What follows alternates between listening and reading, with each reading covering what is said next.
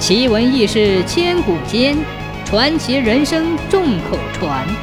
千古奇谈。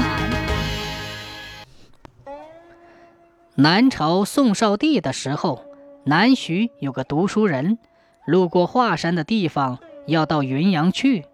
半路上，在一家客店过夜，店里有个十八九岁的少女，长得十分漂亮。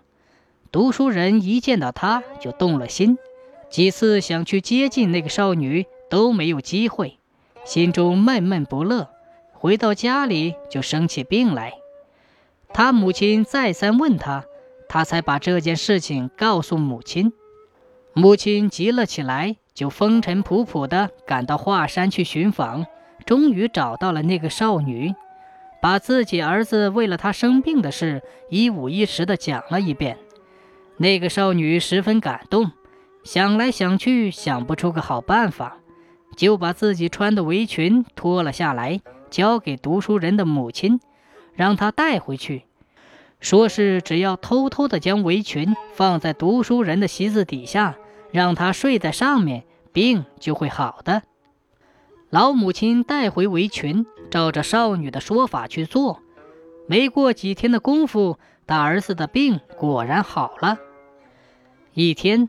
读书人偶尔翻动了一下席子，正好看见那条围裙，一下子便认了出来，就又勾动了他的思念之情，一时激动，竟抱着围裙昏厥过去。读书人知道自己活不成了，临死的时候对母亲说：“载我棺材的灵车一定要打华山经过啊！”老母亲又一次顺从了儿子的心意。让灵车特地经过华山地方，灵车路过少女家门口，发生了一件奇怪的事情：拉车的牛死活不肯往前走，赶车的人又是抽鞭子，又是大声吆喝，都没有用。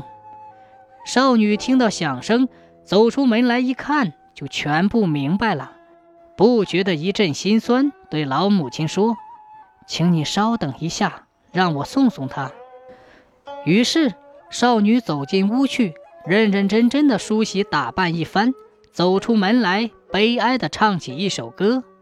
歌的大意是说：郎君既然这样钟情于我，为我而死，我独活在世上又是为了谁呢？